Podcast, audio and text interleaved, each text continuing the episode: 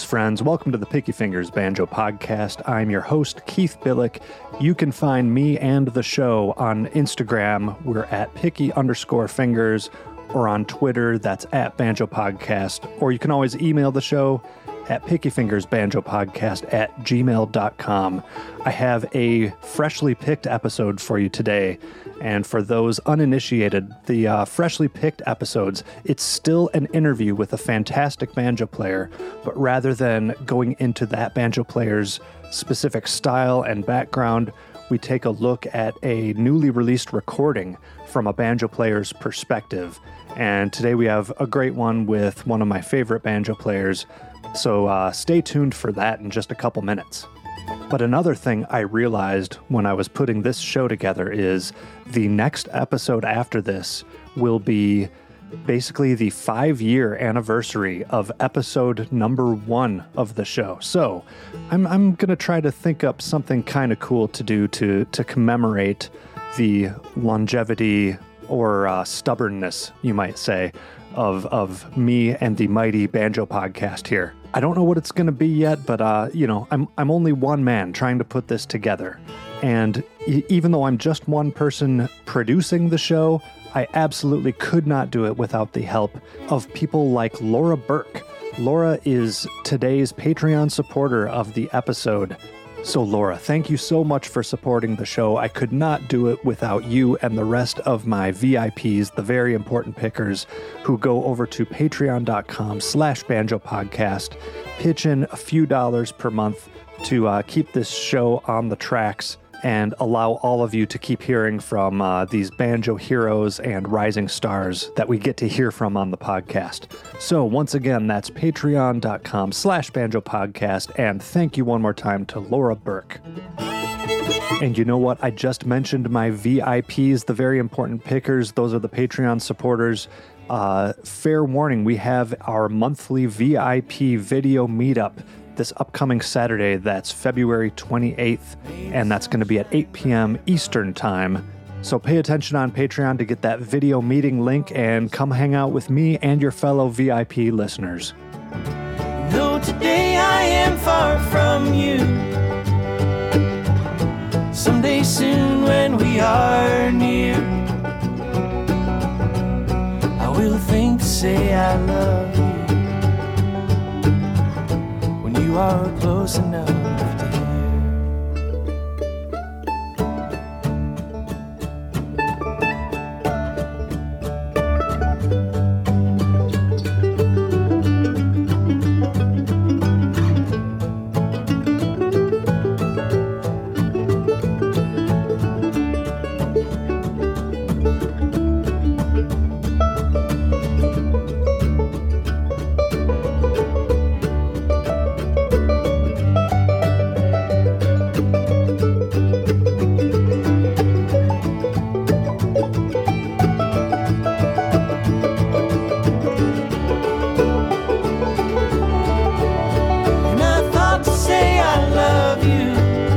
Today's freshly picked episode features a banjo centric deep dive into the brand new album from the band Mile 12, and that album is titled Close Enough to Hear. Now, of course, being the banjo podcast, this is going to be a guided deep dive with the fantastic Mile 12 banjoist BB Bowness, who is also a veteran of the Picky Fingers podcast. So, uh, listen back to her featured episode to find out more about her personally but uh, I was really excited to catch back up with her and catch up about the uh, the news around Mile 12. There has been quite a bit, including new members of the band. So she's going to explain all that for us and take us on a tour through the new Mile 12 release, close enough to hear. So uh, without further ado, put your hands together for BB Bowness of Mile 12.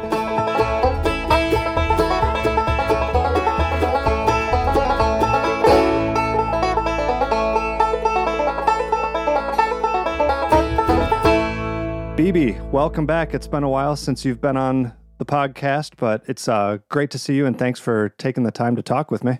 Oh, likewise. Great to see you again. Yeah, you too. Uh, so we are here on the occasion. Your your band Mile Twelve just came out with a new album, like within a few days ago, right? So recent. Yeah, February 3rd. Yeah, excellent. Now, when was that actually recorded? I'm getting the feeling that it was maybe in the can for a while before it uh, graced us with its presence. It was kind of a long time coming. Yeah, it was recorded in 2021, like spring of 2021. But it was, it would have been recorded, I think, like a full year before that, if not for the pandemic and band member changes and a lot of upheaval going on with us. We also, to add to that, we had like two or three COVID delays. the producer, uh, the engineer oh, we even worked after with. you did start recording it? Yeah, even after we got the Oh, band, no. new band members, and we're like, we got all these tunes, everything's ready to go, and then we even had like people getting sick with COVID, like, oh, push it back a week, push push it back a month, you know. Oh, my God. So it took a while. Scheduling but- is a nightmare. yeah, super hard.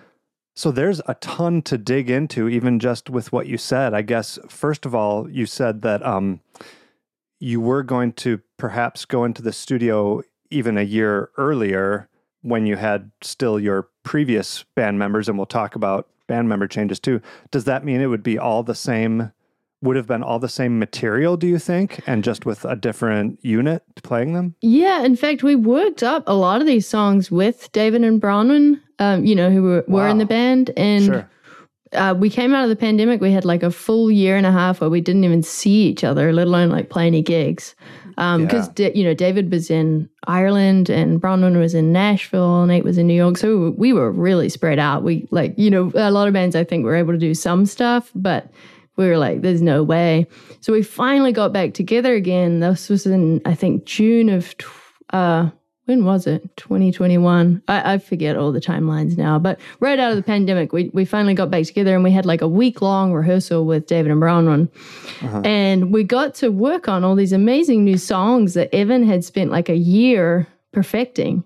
Right. And there were even more than like ended up on the album. He'd written so many songs over the course of that year off that um, we basically got to go through and listen to like 25 songs and be like, these are all of our favorite 12 or whatever, you know, and, and Yeah. a couple from Nate. And so we rehearsed them, we arranged most of them with David and Bronwyn, played the rest of that year out. We were back to playing festivals, played at Winfield, played at Ogden, played a bunch of summer festivals that were luckily we got to play Rocky Grass even, right? like right. That was like one of the first uh, festivals back.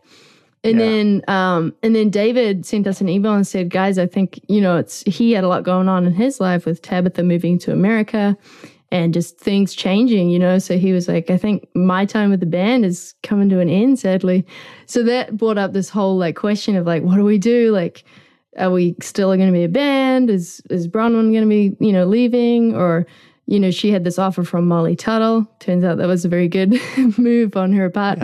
Um, so yeah, we we ended up deciding that we did really we were so proud of these songs and we just spent you know six months like playing them and arranging them. We we wanted to like get them out. You know, like it felt like we needed to record this album. So we thought, okay, let's still do. Let's see if we can find the right people for the job and you know keep this band kind of alive. Um, so we were so lucky. I mean, it was very sad to, to have David and Bronwyn leaving. They're Sure. just amazing people, and amazing players, and you know, we kind of like grew up together with with all of us. So Yeah. we grew up. Not that that's over, but we grew a lot together. Um, Mhm. and but luckily we found I think the right people for the job. Corey Brodsky on the mandolin came in, and Ella Jordan on the fiddle, and they're just incredible people and great players, and sort of they're tough shoes to fill if you can if you even want to think of it that way. I mean, I think it's sort of like you're just putting on different shoes now, but they certainly have done the job. So it's been really yeah, fun. for how for how disruptive that that can be, even in the best circumstances, it's it's a disruptive thing. So having people like that to to hire really helps smooth things out as much as possible. Yeah, definitely. And you know, immediately it was like, oh, this is this is wonderful. Like the you know, this the sound of the band, it's a new band, you know, like you change two of five parts and it it does you know, it doesn't have the same exact sound anymore, obviously, because two people play differently. You could never, you know, be identical. And Sure. we wouldn't, you know, we wouldn't want them to be. So there's been a lot of like uh, musical change, I would say. Um a big part of it is that Ella sings really beautifully, and you hear that on one of the tracks on the CD. Yeah, Um, and so she's come in like powerhouse vocals with uh, adding to the the harmony parts on uh, all the trios as well.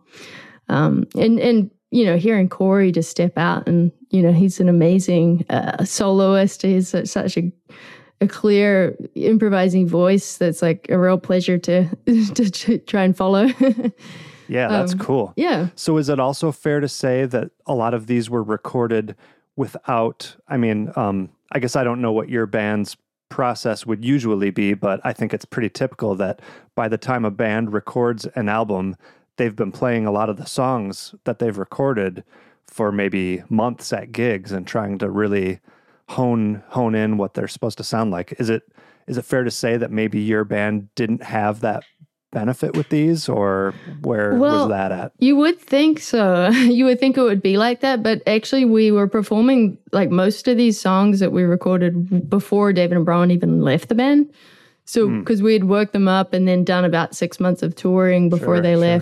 So, and it was a definite weird few months of settling back into what does this new band sound like? What is the groove? Like, we were definitely pretty lumpy in the first few months, I would say and we were touring just around the northeast but immediately we were playing all these same songs like we just sent corey and Ella the rehearsal recordings of like what is now the record and so they came into the first rehearsal knowing every song off what is now recorded and off Oh, our cool. previous albums which is incredible um, they definitely did their homework so we had about a f- probably a full year of playing with like performing these exact songs with corey and Ella Oh, as well as great. with like David. So that's what I mean by it was really delayed. Like we should have probably made this recording. If if David and Bronwyn hadn't left the band, we would have put it out probably with them like back in you know 2021, I guess. Yeah. So yeah, two years ago, you know. So the uh the leadoff tune it, it you got me in my head about how I pronounce tune now. June. The leadoff tune is uh Romulus, and as it turns out, this is actually probably the bluegrassiest tune on the whole album, I think. Um I really love the epic story, which which always makes for a good song, and it's credited to Evan. Do you know is he particularly into like mythology and stories like that? Is that where is that where his head is most of the time for for these things? I I don't know exactly. Like when he introduces a song on stage, he often does a little bit. It's like uh, when we all look up the spark notes for what happened, you know, um, on the the Odyssey. Uh, then you know, so I I don't know that he's like super deep into it. I I'm sure he like studied a little bit at school, but I think it was more just like a song idea that popped up. Like he had this image of, you know, a guy on a beach probably and and it kind of started from there i'm not a songwriter so I, I don't know exactly what was going on through his head but i'm certainly glad it did No, but it's it, it just has cool cool imagery and some in, intense uh, types of sounding themes that you don't always get from from bluegrass songs, which is really cool. You get a cool banjo break, and it definitely has a bit for us banjo players to listen to. Some cool melodic, some cool single string. I'm wondering, is that an improvised solo that you have on this?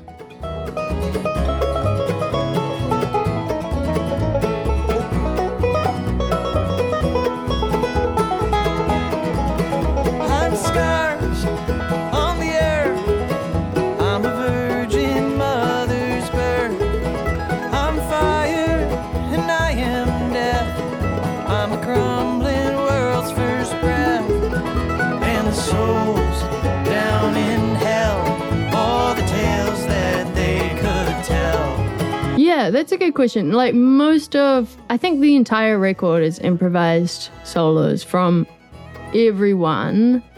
Um i'm just trying to remember if the bass and the guitar were but yeah but like the way we recorded the album was kind of set up to be that way because it was mostly very live. Um like the mandolin and the bass and the guitar were all in the same room even just with baffles.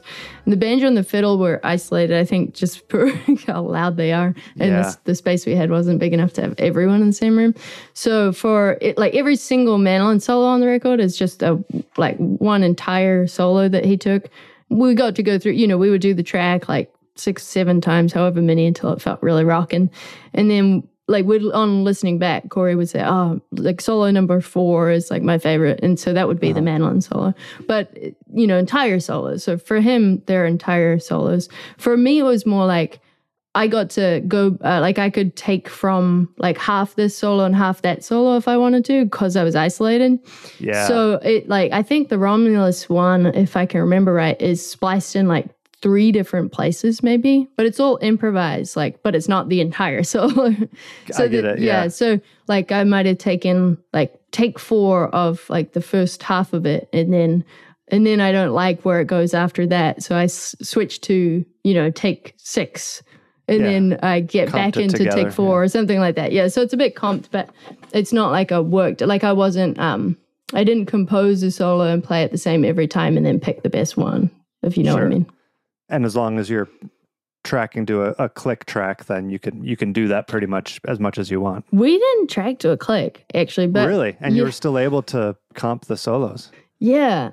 Um, That's great. We practiced a fair amount with the metronome before recording, and we would practice like like before going on stage. Even now, we still do this as a band. We'll like warm up a bit by like playing all together with the click, which I don't know that that many bands do that. it's kind of just this weird thing we get we got into a habit of doing, but we found it really helpful because it keeps the tempos like a little bit steadier and like if we have this pretty recent memory of where you know we know we have metronome markings for all the songs and we like know where ideally they should be but we Yeah. don't we didn't track with the click we didn't for our previous album either um because i think we regretted doing it on our first one it just sounds like too like stiff you know Yeah, yeah. There's definitely pros and cons. Well, that's that's really impressive to hear about. Yeah i think you can get away with more than you realize you can you know what i mean like we, we sometimes it probably wouldn't work like we just try something like but if the band's feeling good and the solo is a good solo i feel like it, it was probably around a similar enough tempo that you wouldn't notice Yeah. So, given that you were doing a lot of improvising, I mean, there's still an amount of planning or preparing that you could do to to get used to improvising over if it's certain changes or with a certain melody. Tell us about like how you how you do that or or what do you do to get yourself comfortable with with that progression so that you can go in and without a solo prepared and still pull it off. Yeah, yeah, totally. I mean, especially for something like our band is not like, you know, we don't play real long solos. We're not like a jammy band or anything. So they're often pretty short solos. So you're kind of getting in and getting out and having your your 10 seconds in the sun. But um, for this one, it was a little longer. Um, and it's definitely, it's a quicker tempo. Like you said, it's like the bluegrassiest one on the record. So it's definitely one that I like to practice on and like warm up with. And I often have like similar things. Like I say it's improvised, but really, I mean, I, I always have like ideas. I have like a roadmap of what I would want to do. Um, and it's just a matter of like, which way is the wind blowing tonight Right. as to which way down the path I go. So, you know, a good example of that would be like it's in E. Um, and so often, you know, I start, I think, on the five chord, like before the solo. And so I start doing, usually I start like doing things on the five chord, like sixth voicings. And that's where like the solo actually starts. So there's all this like lead in time before you even get into the solo. Um, Okay. and I usually like every time we're on stage or in the studio, it's similar. I like always start that same way. I don't know why. It just feels good, and you know, it's easy to get this like Makes for a rolling. good transition. yeah. it makes for a good transition. Yeah, because the lick before it is like it's like this diminished chord to like this major chord, and then it finally goes to the five chord. So it's just like where I already am is on that voicing, you know.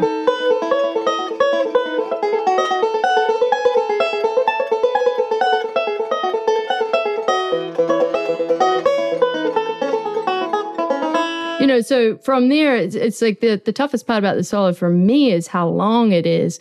That was a quarter of it what i just did. So uh-huh. you have to keep this this improvising going and keep some kind of a flow. That's why i say i always have like a roadmap because you have to have like a lot of things to say at 135 beats a minute you're playing on top of a bluegrass band Yeah. um, so yeah, I often just do like try to create melodies that are new melodies, but with the same voicings, you know. So like on E, uh, if the chord is just E, I forget how, exactly how long the E chord is, but you can do a lot of like cool stuff just moving that around.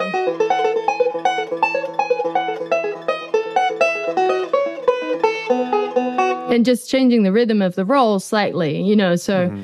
usually I just jam out on that kind of idea for a while. And then like another thing I like to do, I forget what ended up on the record or what didn't, but we play this one live every time, you know. So um I'd like to do like a three note roll on like F sharp minor and G sharp minor.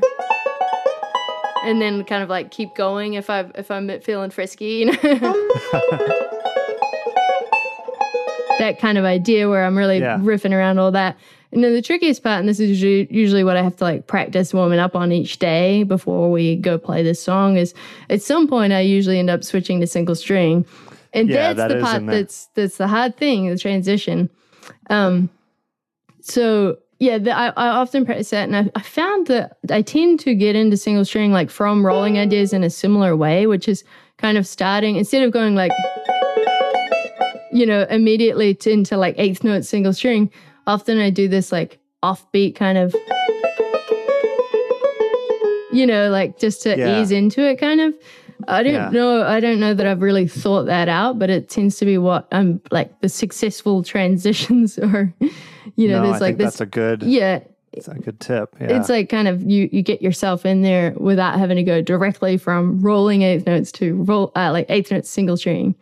Um, Yeah. Yeah. Very cool. Was I you you don't double thumb like the bass note, do you? Do you ever do that when you're doing some of your like j- uh, I don't know, it's so hard for me to like vocalize what, what right, right, right. On like, like is that Yeah. what you're talking about? Yeah, like that. It's always like single string though, right? Thumb, Okay. thumb, index, thumb, index, thumb. But yeah, that's a great sound to do. Like all the rhythm options for that. And then you know, slipping. I didn't do very well just in, but like going in and out of that kind of idea, like the the low drone kind of thing, with the Yeah. uh, the rhythmic. Like yeah, there's a lot of good hacks there for playing ideas on faster tunes. For sure. So next on the album is the first single, Johnny Oklahoma. Basically the same comment I made about like having a cool story be the background of a song.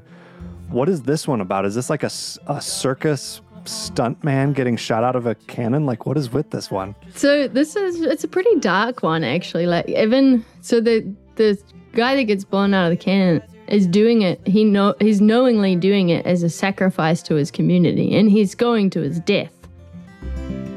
From a silent swallowing, the cannon blast exploded like the universe emerging into light. Johnny, Oklahoma disappeared into the clouds and left the stillness and the smoky drifting white. Goodbye, Johnny, Oklahoma. You were the bravest of us all. Everyone is honored to have known you. Old boys can die, but legends never fall.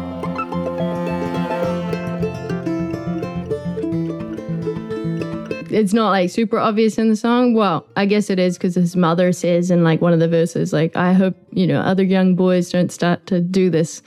Yeah, so it's it's oh my. it's super dark. It's like it's very worrying, and but I love this song. It, um, Yeah. even you know it's it's kind of like uh there's actually you know what i should pull up i should have had this pulled up but um because we've done a lot of like pr for the album now and even like wrote down a bunch of like pretty detailed notes about each song so Oh. i should remember them because i'm in the band but um right. yeah like my my memory of the song is um you know it's it's kind of like it's it's a very dark spin on you know going out and sacrificing for your community and so this kid is like yep i'm gonna get blown out of a cannon and for some reason it's not clear in the song why like what that does for the community but it's this long-standing tradition Yeah. where like it's good it brings the community together and it's very important and all the other people all the other young boys are looking up to he's like a hero you know Right. Yeah. It's it's kind of like you said, it's this sacrifice um, for someone's good, and maybe it's not clear, but it's it's some interesting imagery, no doubt about it. for sure I love the the arranged banjo and mandolin parts. So take me through how how you guys worked that out. Is that maybe even left over from the David arrangements, or was this yeah. a new thing? It was the David arrangements. Um, so if, I remember coming up with it. I think we were all sitting in the room together. You know, David and Bronwyn um, were in the band, but it was like we did this whole week of arranging, and so this was definitely one of the later songs in the day, and we were doing like nine to fives, like which is far too long to be arranging all day. but because we, you know, David and Bronwyn like flew in just for rehearsal purposes, so we're like, let's do full days. So this was definitely- it it, yeah. Yeah, it was like 3 p.m. one of the afternoons, and it was like the last song we hit that day, and everyone was checked out. Like everyone. So David, I remember David sitting there being like, "Yeah, it's a good idea, Beebs. Like, figure out some role or something." and I was like, "Well, okay. Uh, how do, I'm not sure exactly what you know what to do, but yeah, it's like over. Um, B, it's in B flat, and we're just doing like a D minor arpeggio." And then to a B flat major. So it's it's pretty straight ahead, really. Okay. And then the next little line is just like a scale, major scale down and sliding in. So yeah, maybe this is what, you know, we were so checked out. This is what we could come up with. And then the last line is um, A minor. A minor arpeggio is just down, so over the F. Yeah. Did I say the song was in B flat or did I say the song was in F? I think you said B flat. Yeah, it's definitely in the key of F.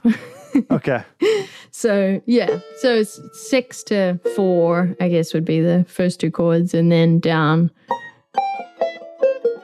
Yeah, there's something F about the major scale. harmonies that you guys use that kind of gives it a little bit of like a fantasy world sort of uh sort of vibe. Yeah. Yeah. really cool. Yeah, thanks. Yeah, I think uh, I think uh, David and or what Corey ended up doing um, was just harmonizing that line. So he's probably up here, and then and I'm down here.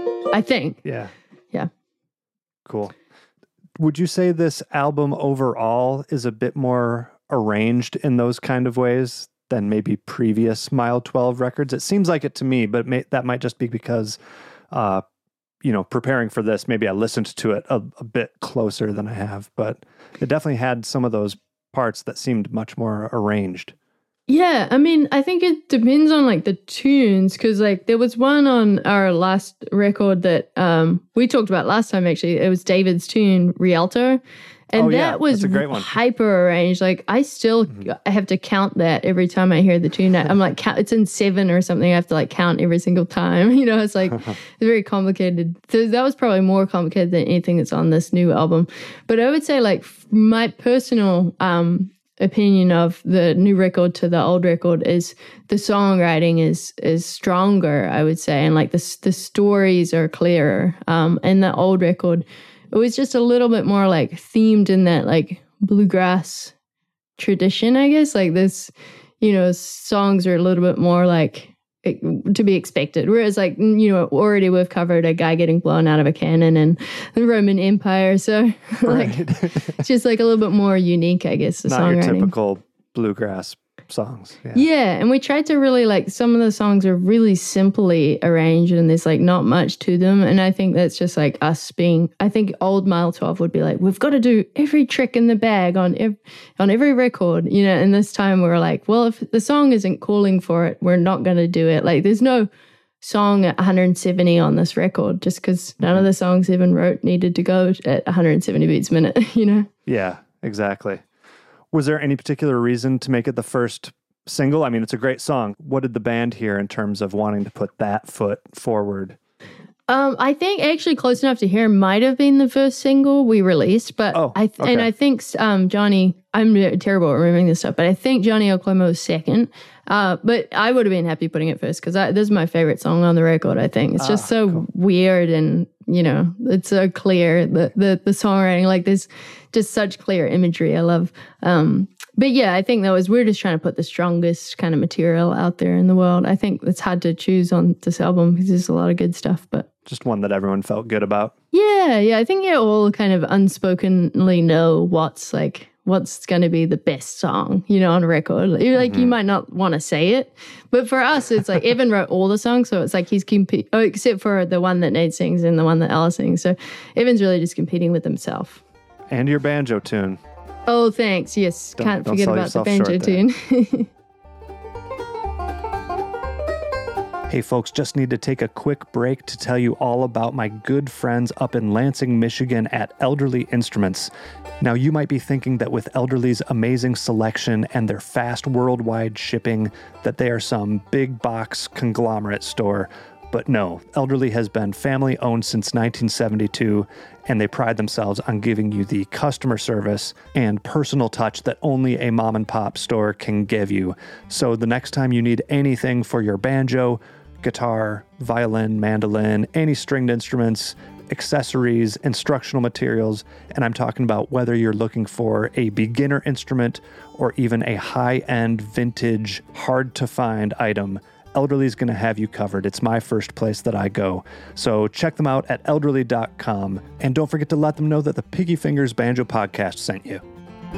This podcast is also brought to you by Peghead Nation, a site that brings you streaming video courses in banjo, guitar, mandolin, fiddle, dobro, upright bass, and ukulele. You can learn bluegrass, old time, and plenty of other roots music styles from some of the most talented players and instructors in the world.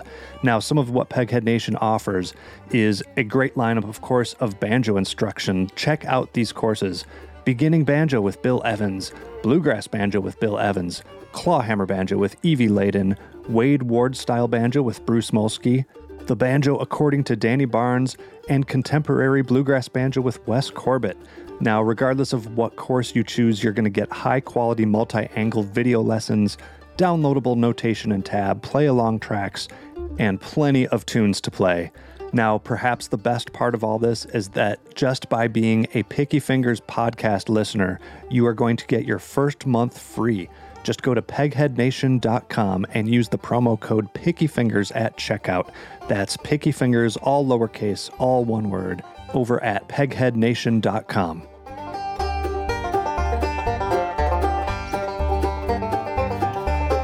And then you, you just mentioned it, but the title track is next, close enough to hear.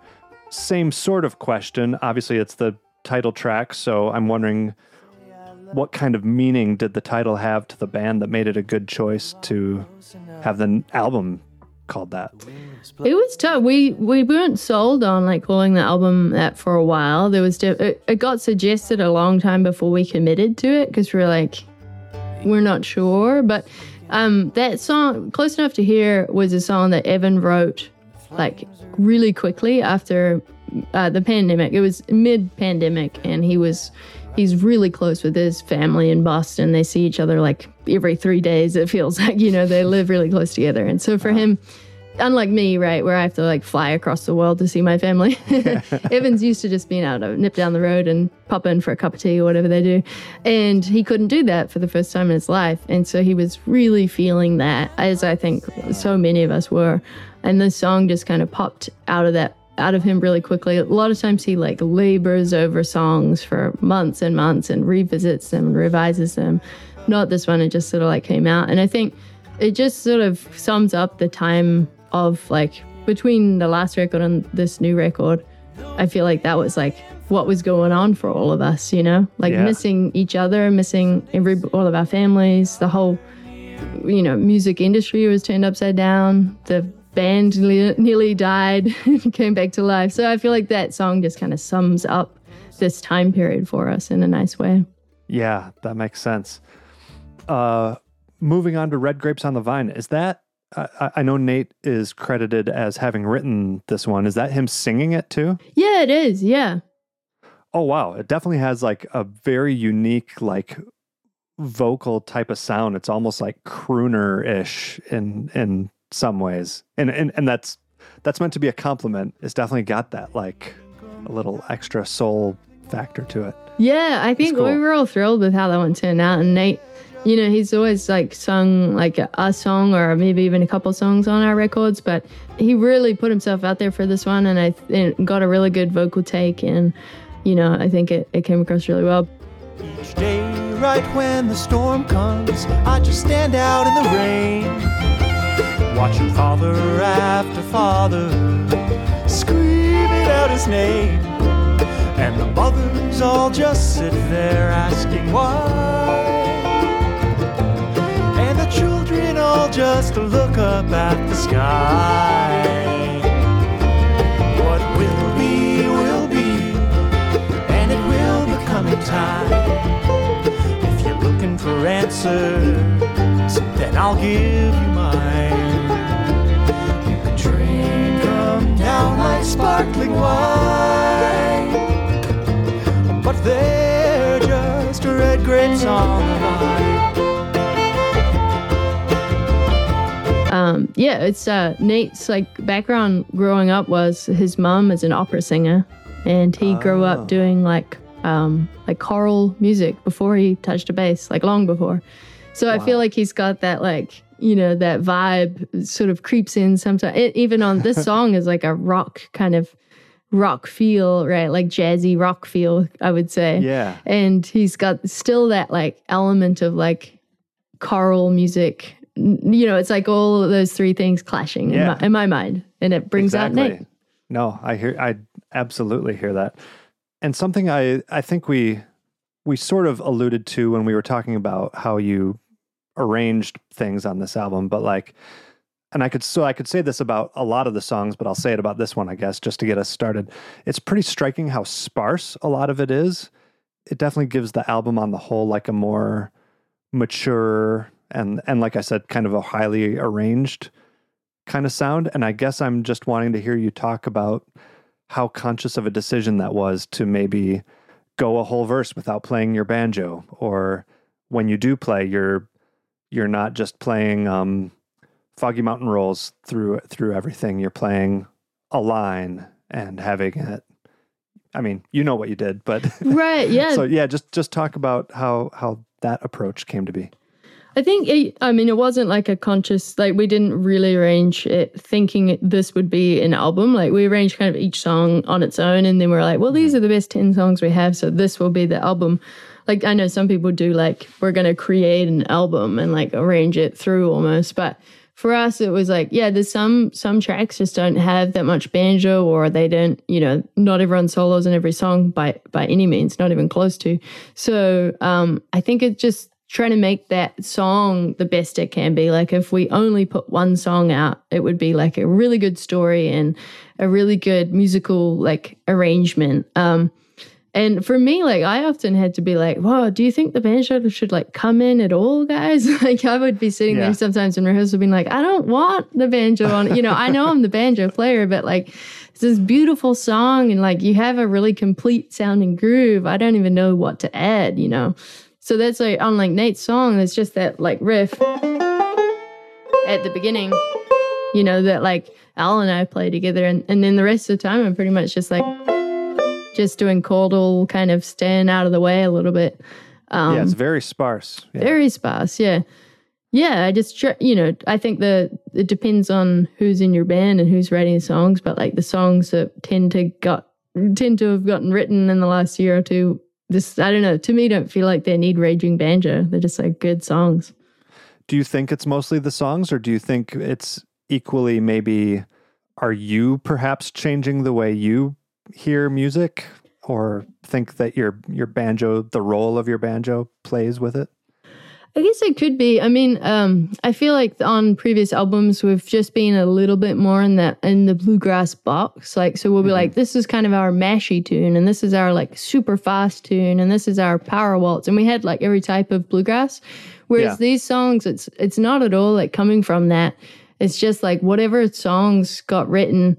Now what? How do we like make them sound good with the five of us? Um, and so like I don't know. I I feel like just the nature of Evan and Nate and, and me, you know, but like all of us growing up where we did and listening to the music we did is not really bluegrass. So there's like less of a clear role for the banjo to do, which is kind of frightening at times. You know, it's like, what do I, what do I even do? You know, it's like, there's not going to be a banjo kick on this song. It's like an Americana kind of halftime groovy thing, you know? It's like, yeah so just like do some sparkly things and try and try and like not draw attention to the fact that there's banjo on it almost. I mean that sounds bad, I guess, because we're on a banjo podcast, but yeah, I mean it's definitely why like some of the tunes and, and live we'll play, you know, a few bluegrass songs and stuff like that. So it's it's a different thing when we're playing like a live show. But um yeah, just trying to make the song sound good. That's kind of our that's been our like new mile twelve motto.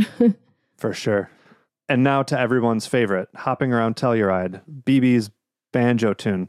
Tell us about this one. I think i read that this was inspired about or or uh inspired by what a trip you took with your your mom the first time you came to the states. Is that right Yeah. So I, you know, uh, as in instrumental tunes, you can, I mean, I guess you can have an idea of like, you know, what tune you're going to write before you write it. But it, it was the other way around for me on this one. I was just sitting down and I was definitely thinking about that trip and thinking about my mom. Um, but I wasn't like setting out to write her a tune particularly. Yeah. So yeah, it was kind of more like a just a mood that came across, and I was like, you know what, it would be cool is to like dedicate this to mum because it was just an epic journey, and you know we flew to America for the first time together and drove across the country together, and you know a lot of good memories. So I wanted to make sure that it was named for her. Yeah, that's cool. Um, well, it definitely, you know, as I can imagine, your your trip with your mom must have been. It definitely has like a playful, adventurous type of type of vibe to it.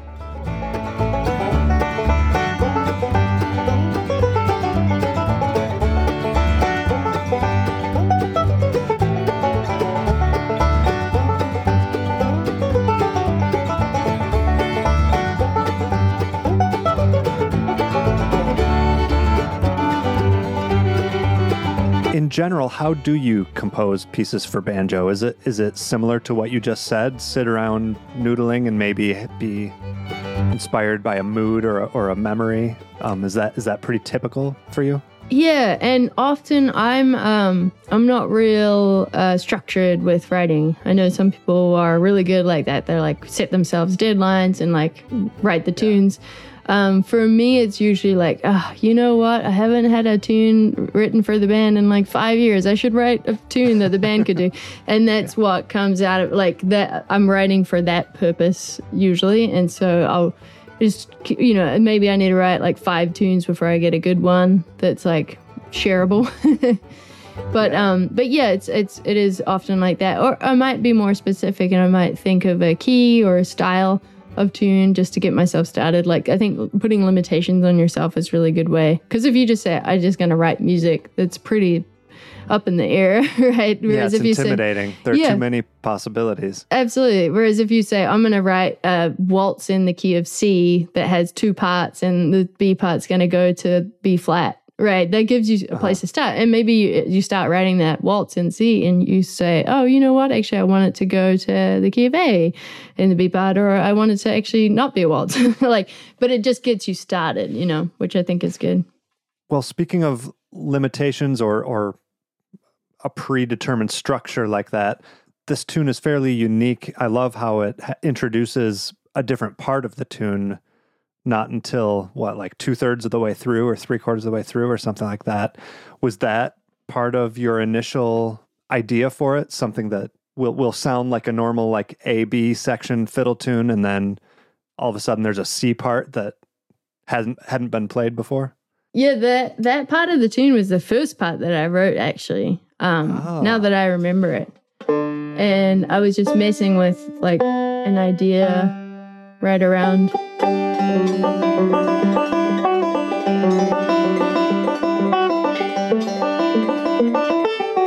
So I was like coming up with that first, I think, and then because this shape is, you know, really similar, I'm just doing like the like uh, a sixth voicing or sixth interval on the fourth and the second string for you podcast listeners. Um, and then I was like, okay, what if I just did that in D? Because this is kind of I don't know exactly what this is. It's kind of G stuff, like a F sharp on the bottom and an E on the top. So yeah, I was. I think I was mostly playing. Like this tune came out of mostly playing with sixth on the fourth and the second string. I was trying to write a tune. This is uh, a, often I write tunes that are like have nothing to do with the banjo. like, and by that I mean there's not a single roll in any of them. So you Oh, know, what? So you you mean they're like just purely melodic, or you or do you mean you actually write them on like I a guitar or a piano or something? Yeah, I don't play any other instruments, so I don't know why I I have always done that. But like one of my earlier tunes, it's just so like unbanjo. It's like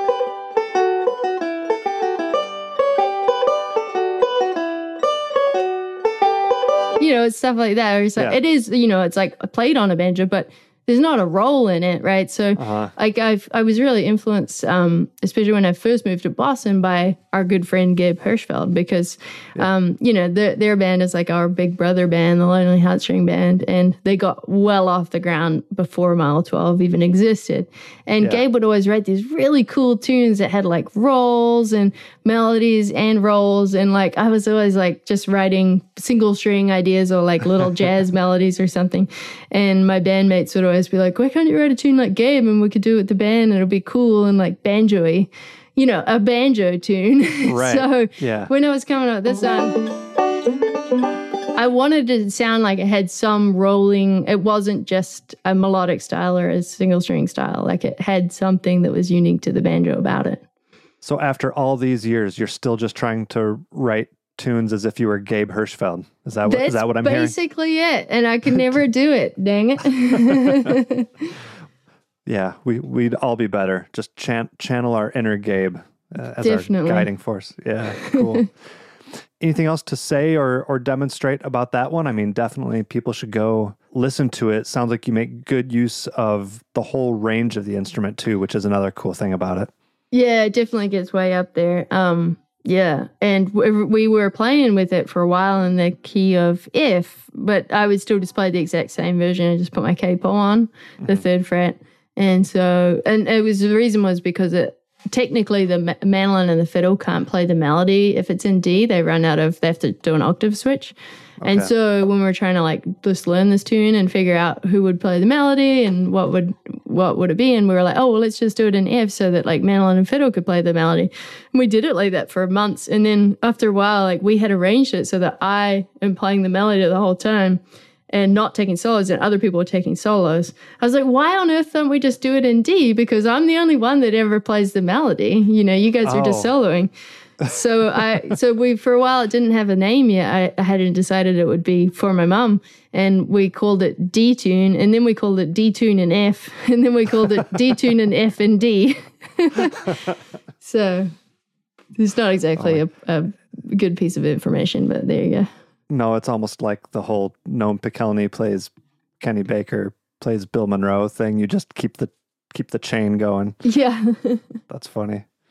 Another question for you. I've I've been to Telluride and I've seen firsthand how, you know, awe-inspiring all the mountains are there and everything like that.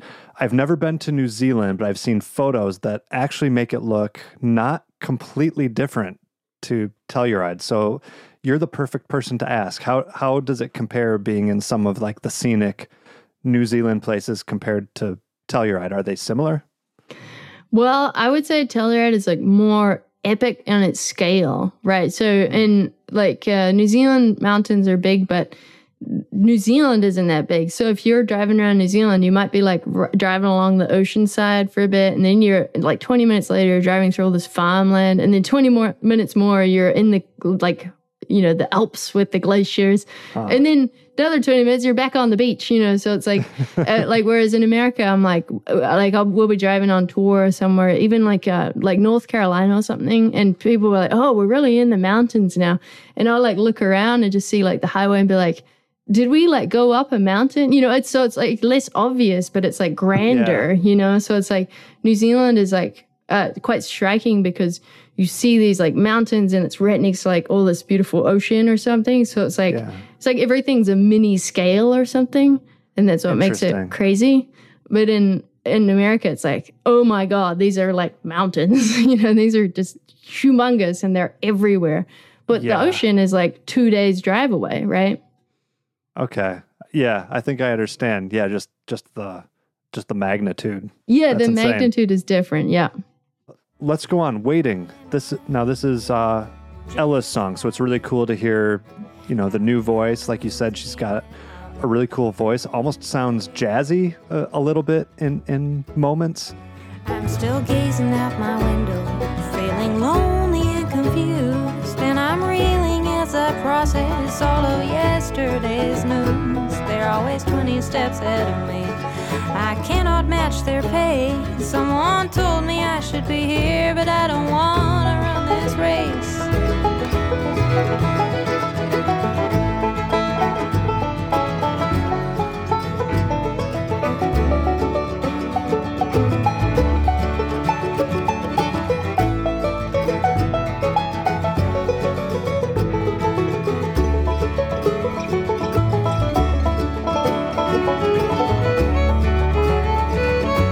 Yeah, definitely. I think um, her she grew up playing fiddle with her sister Minnie, and so they um, she's a great jazz fiddler, and and Ella is too, and um, they like would sing a lot together, and I think Ella would like play guitar and sing like um, Oh, cool. kind of swing stuff or um, you know Texas music. I don't know. I'm going to be saying it all wrong, but you know she's really deep into you know Texas swing kind of stuff.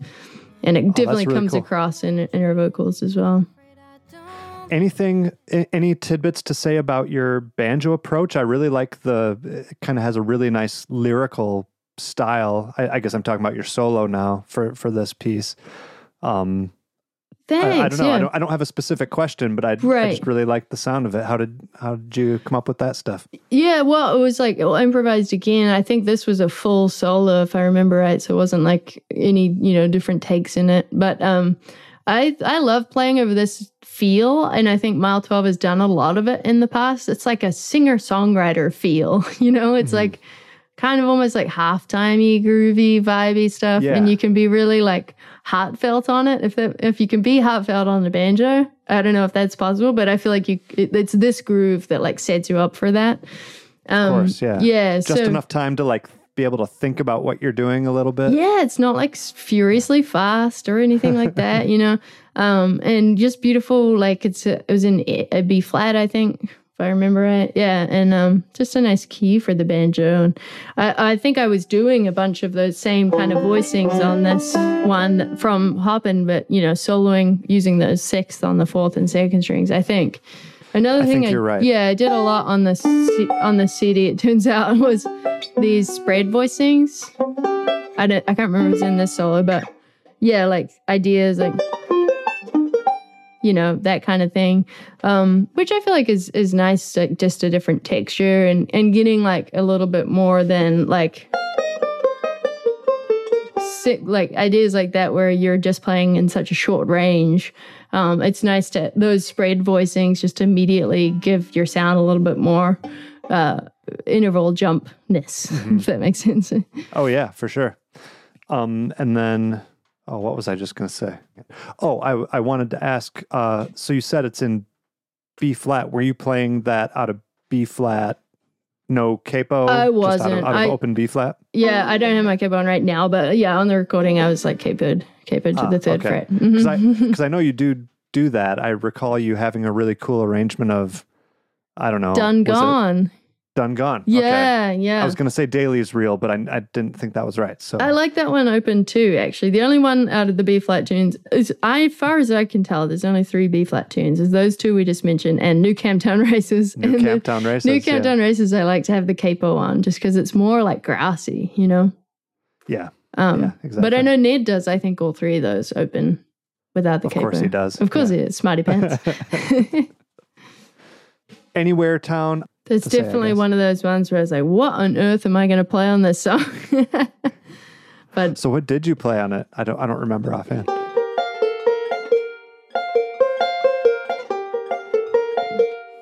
Is this the one where it's basically the same rhythm as the guitar? You- Yeah. you, and the guitar um, really it's li- a like, play mandolin. together. It's mandolin and banjo again. So similar to Johnny Oklahoma, where there's like this riff that Okay. we're both doing in the choruses, but it's super atmospheric. Like there's not Yeah. one second of there ever being a groove. Nate is playing a bowed bass the entire time. And it's kind of like the arrangement came out of like trying to make it feel like you're stuck in an airport forever or you were on the road and you didn't know wh- which town you're in. So that kind of like crazy, like, where am I? What's going on kind of feeling. We were trying to get that happening. A little bit of Twilight Zone. Yeah, which like is hence the sparseness of the arrangement. Yeah, cool. When you you you just mentioned like what the heck are you going to do? Do you find yourself noodling to find what you're going to do or are you more the kind that just needs to like maybe like meditate on the sound a bit and let the banjo's role in it come to you or or uh, what this was yeah, it's a good question. Oftentimes we'll um we do this arrangement technique of play what you feel, Mhm. which is a great way of just making something happen. Because if you're all sitting there together and you're like, well, what are we going to do this time? Like, you know, how, yeah, who kicks it off or whatever? You know, you're trying to come up with something new that you haven't really done, but that isn't untasteful for the song. Um, but this one, I remember we had already arranged the song and we had arranged it in this like bluesy kind of rocky fun feel. And like if we did it for like a year before Evan finally spoke up. And he was like guys I just don't like this song. This arrangement doesn't really suit the song. Like I want it to be kind of all atmospheric. And so after like a long time we sat back down and we're like well what do you mean by atmospheric? Like Yeah. you know give us some specifics. So and he actually does the the- a very similar thing the entire time. He's playing guitar the whole way through and singing the song. But everything around him has changed completely from what we were doing um and it was it was more specific like we didn't really have time to meditate on it but i remember sitting there being like well what about this voicing we know we wanted a little like banjo like lick or idea or something Yeah. um, just because what else is the banjo gonna do? We don't want it to be like rolling. And I just remember like playing around with different like it's in B flat, and I was playing around with different G minor sounds, and we came across like walking up from G to A to B flat, and then coming up with the low voice to like the C, so B flat C F. Kind of like a sus sound. So it's like G minor, G minor nine, with that I love that close interval there. Yeah. So Yeah. good. I like it too. You bend it, you sound like Noam Pikelny.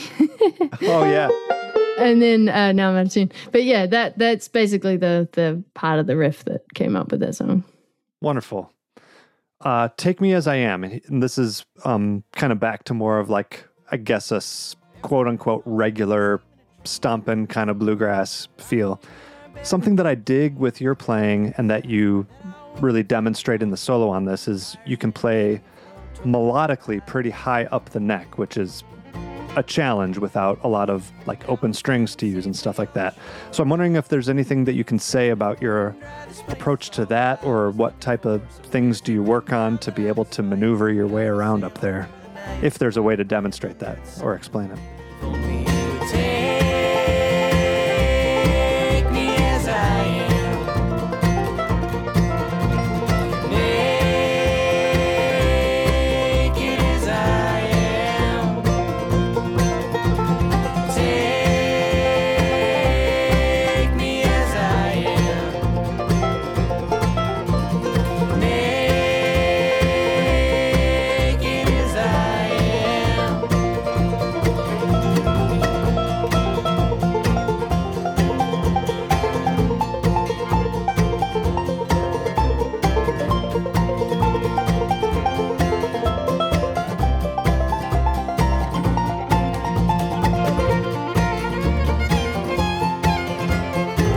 Is a really tough song. I actually like.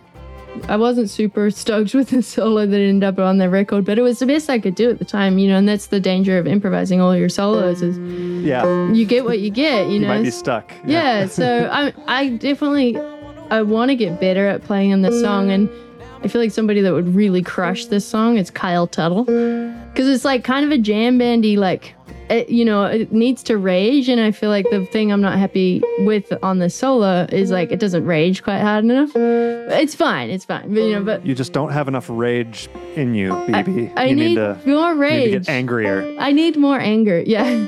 But um uh, but I love he, he's so epic with his like ideas and so um I've been thinking about this lately and trying to work on more ideas like exactly what you're talking about. It's a fast tune, you know, and it's got that like weird rocky kind of groove that the band's Yeah. doing. Or like, you know, Stringdusters kind of do that like double Exactly. timey The, thing. the heavy downbeat thing. Yeah. and like you just can't have a spacious, tidy solo over top of that. Like it has to rage, is what I'm learning. So I'm trying to work on. But yeah, um, so what? Yeah, a lot of what I do is actually similar on this one. Uh, what I want to do is the melody with six. Like so, the song's in F and it starts on the B flat chord.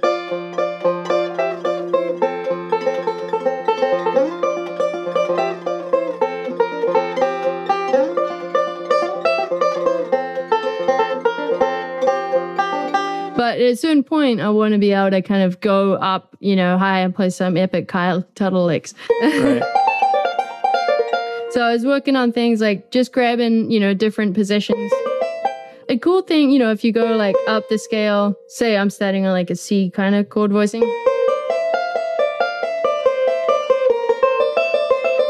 That one's weird because you've got two B flats, but starting on B flat, C, D, E, F, and I'm wrapping my thumb on the E note.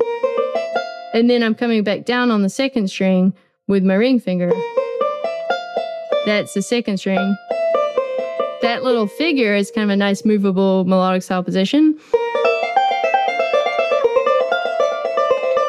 And you can move it, uh, you can make it flat seven, you know. You know, Yeah. that kind of thing. So that's kind of a cool thing. I don't know if it would exactly fit in this song, but then other voicings you could grab, like just grabbing three notes and grab one on the fifth string, you know.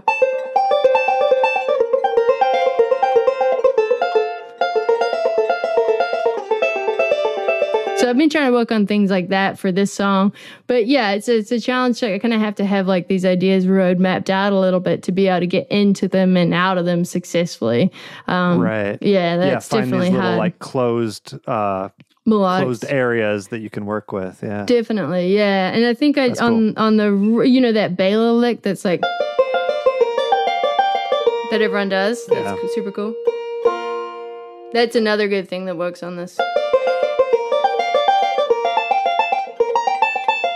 Which I think is how I end uh, the solo on the record. But yeah, you can really mix up like the rhythm of that roll nicely and create some like excitement, you know, Cool. For On a good maximum rage. for rage. Yeah. Awesome. Uh, if only, I mean, I think the most notable thing on this banjo wise is obviously you're using a different tuning. Sounds like a, a Hartford low E kind of thing. It's low E, yeah. I, th- I think that's right. And I kind of remember we don't do it like that live, so I kind of remember what sh- it's the song's in the key of B. So Oh, okay. yeah, It's, it's definitely a lower tune though. So yeah, that's that's a cool thing to hear. yeah, Absolutely. yeah. Um, so we've gone through the songs. I think we, you know, you mentioned that you have new band members, but I don't even know that we've sufficiently introduced the old band band members. So why don't you just take people through, like, introduce the players on the album, and maybe just give like a quick s- sentence about like what types of things they are, are really good at adding to the band, I guess. You mean for like Evan and Nate, or Uh, for for all of them, yeah. Just Okay. introduce us to the Yeah. to the whole band because I don't know that we've uh, heard uh, all their names and, and Totally. heard about them. yeah, yeah, yeah. So the front man and singer and and primary songwriter is Evan Murphy, and he's Bostonian. Um, he plays guitar. He actually originally started on the banjo, but um, somebody told him, you know, it's really hard to like sing and lead jams if you're the banjo player. So the guy was like, you should switch to the guitar, and so he did. And then later ran across that same guy, and the guy didn't even remember telling Evan that, even though it changed the whole whole future of Mile Twelve would not have existed. But so yeah, that's Evan Murphy, and um, he wrote the, a lot of these good songs. So it's really a big part to him, you know, that this project exists. And then uh, Nate Sabat, he's the bass player. He's New York born and bred, and um, he's an amazing. He's a lot of things. Nate. Um, he's a great baritone singer. He's a great arranger. He's a great writer, songwriter. Um, he can play the heck out of bass and bows it as well as pit stuff. You know, um, Yeah. he's yeah, he's a man with many talents. That guy. Um, so that's Nate, and then uh, the new kids on the block are Corey Brodsky. He's a mandolin player. Corey is we've known Corey for a long time because his dad plays uh, bass. He's really good bass player in this band called Rock Hearts. It's a New England bluegrass band um, and they tour some as well. But so Corey grew up listening to bluegrass and was uh, really steeped in it. From he knows more bluegrass than any of us in the band. Like Wow. we'll Okay. we'll like mention a song like, oh maybe we should do this bluegrass song, and Corey will be like, oh that's so overdone, and we'll be like, sorry, Mister Yeah. Bluegrass. But yeah, so Corey is um, a great guitar player as well as a mandolin player. He studied mandolin at Berklee and just recently graduated. He uh, joined the April Verch band, and then pandemic happened, and so they didn't tour and everything. And then coming out of that, we were like, Corey, might you join our band? And Yeah. he was like, Yeah, let's do that. So we're we're lucky to be able to grab him. And then Ella Jordan is a fiddle player. She's uh, Texas born and bred, and she's very proud of it. She's a fierce Texan. and she and her sister grew up, like I said, playing fiddles together from a really young age. And uh, she went to Berklee. She got in like years before she might have got in when she was like nine years old. Not quite, but she was pretty young getting into Berklee. Oh, and wow. um, and just whizzed through that program real quick. And and then uh, like coming out of the pandemic, I think you know it's just good timing. She didn't have a full time gig, um, and so we just like scooped her up at the right moment. And she's an awesome singer and great fiddler. Um, like really you know varied background. Like she's probably um, unlike Corey, who's like steeped in bluegrass. She's more coming from that like uh, lots of things really americana bluegrass old time um, jazz she's kind of pretty uh you know well versed Yeah, excellent. And then, uh, of course, we need to hear about the banjo that you played for the recording. Tell us, tell us Ah. what we're hearing. this is my favorite part this is a new banjo like last time i made myself listen to our old podcast episode and i was like wow i was remembering that i had the robin smith heartland banjo back then which was you know the banjo i had for 15 or more years but Yeah, coming out of the pandemic, the week that David and Bronwyn left the band, so there's a lot of we weren't even sure we were going to continue. I was deciding whether or not to buy this RB3 Gibson, and I was like, you know what? What the heck? If the worst comes to worst, I'll still be playing the banjo. I'll teach everyone Cripple Creek on an RB3. yeah, So uh, yeah, I got this banjo from Noam. It's um, it's an amazing instrument. I feel really lucky to have it, and it's a weird banjo. I try and remember all my all my years and things. So it's a 1927, but it wasn't originally a flathead. And the guy who played it at the time was like a professional banjo player, and he wanted the new banjo that everyone had. So he went back into the Gibson workshop or factory or whatever and said, make this one a flathead for me. So this was in the 30s, like early 30s. Oh, and so they like made a it. factory conversion from. Yeah. Interesting. Yeah. So, but they put on the wrong sticker on the inside. So any banjo people that would look at this banjo would be like, this ain't an original flathead.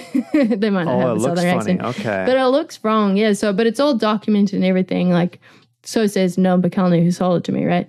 Um, Yeah. But yeah, so it's like it is a it's a flathead that became a flathead after whatever five years of its life. Um, Interesting. yeah. So, and it's a two piece flange, which is uh, really unusual. So they tell me. Um, Steve Huber had it for a while. Um, so the only part of it that's been replaced, like the neck is original, but the fingerboard got replaced at some point by somebody. It's an original five string. Yeah. Oh, wow. RB3. Incredible. I didn't realize that. That's how everyone says. I feel like I introduced it wrong because I got my digits around the wrong way or something. Because everybody says that, but I think it doesn't RB3 mean that it's original or not. It it does, but I think people just don't. Eh, even when you say that, I think it just doesn't even register that that's what it could be because so few of them are. So I- Right. I, think everyone just assumes that it's a, it's got a new neck. Also, a lot of people Amazing. prefer the new necks because, like, it's taken me. I've had it for. A, a, I guess I bought it in 2021. I've had it for a little while now, and it's still, you know, my old neck was radiused, you Uh-huh. know. But the sound, the trouble is, uh, it's the sound is incredible, and it's like even everywhere, and it's like it's cocaine. You can't get off it once you get it. You know, it's just got this amazing sound quality. So the fact that the neck is, you know, a little bit bigger than a, a like wider and not radiused, you just get used to it because it's like it just pr- produces this amazing tone. You know, Yeah. Um, and that's what's on the album every every track. every track. Yeah, it was my first time recording it. Um. So, and I don't remember what microphones we used. I'm like, I wish I was a microphone person, but I, I'm Quite not. all right. I, I always have to ask. Yeah, totally. Um, awesome. yeah. Well, thanks, BB. I'm I'm straight out of questions. So you know, if there's if there's anything else you need to say about the album, feel free to say it. Otherwise, maybe give people like websites of how they can pick up their copy or maybe even check like mile 12 tour dates and and all that Yeah. business. Absolutely. You can find Mile 12, the CDs on our website. That's the best place to get it. The best place for us because we get all the money. but Yeah. um, you can find it everywhere. And we love for people to just, you know, check it out on Spotify or whatever streaming, you know, thing you usually use. But yeah, if you want to go to our website, you could get all the t shirts, all the goodies, all the, you know, other stuff we have for sale, as well as that new record. It's mile12band.com. And there's just like a little page that's the store. So it's pretty straight And in. you will be uh, touring to help promote this. Is that fair to say? Yeah, we're touring every. I don't know when this podcast episode will come out. Like, soon. soon, Soon. awesome. This will be like within within two weeks or so. Oh, amazing! Yeah, so we'll be on tour in just a few weeks from then, and uh, in all of March we're touring. We're playing in Boston. We're playing at the Sinclair, which will be a, definitely the biggest venue we've played in Boston so far. And we're playing New York City, Rockwood, and we're playing um, Burlington, Vermont. We're playing all down the East Coast. We're flying to Florida for a festival, and then touring back through Nashville, through Atlanta. You can find all the dates on the on the website, but yeah. So hearing that you're doing fly gigs, now that you've told us that you're playing an original five string banjo, tell me how you like. I'm stressed out for you I know hearing about that. What's your what's your secret? it's Did you buy the ticket? No, um, I did when I was deciding or not to buy it. I, I luckily I got to try it for a week before I actually paid for it, which was great. I bought a seat to like fly it back to Boston and try it out. But um, here's the thing I do, and I'm not sure people are probably going to write in and be like, "She's crazy," but um, what I do is uh, I have the American credit card and a Delta credit card, and for both of those companies, you get you know, in the first boarding group, if you have that credit card, it's like the perk of being, you know, a member or whatever. Yeah, so I yeah. only only bring this banjo if I'm flying one of those two airlines, and I know I can get in on the first group. And I, I still carry it in like the Calton case and everything, but like I, I've I've never not gotten it on the plane, and I'm not sure I would get on the plane with this banjo if they wouldn't let you know if they said no you you can't bring that on. Yeah, for some reason, I, I don't know, they're just being really, really difficult. I think I would probably like miss the gig or something because I would just be too scared to like gate check this, you know? Yeah, exactly. Okay. Um, So yeah, it is a bit, it's a little bit stressful, but um, yeah, I, I just, I can't go, like when I pick up my Robin Smith banjo, which I played for so long and loved that banjo to pieces and still love it, but it's like, it's just not the same. Like I can't, I don't know if I can go back. I have taken on that on tours when we can't fly American and Delta and stuff.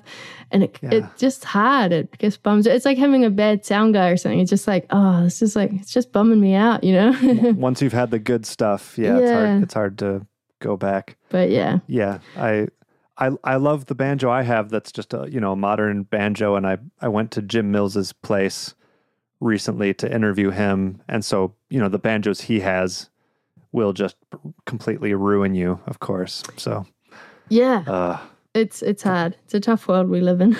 yeah, too many good banjos. yep.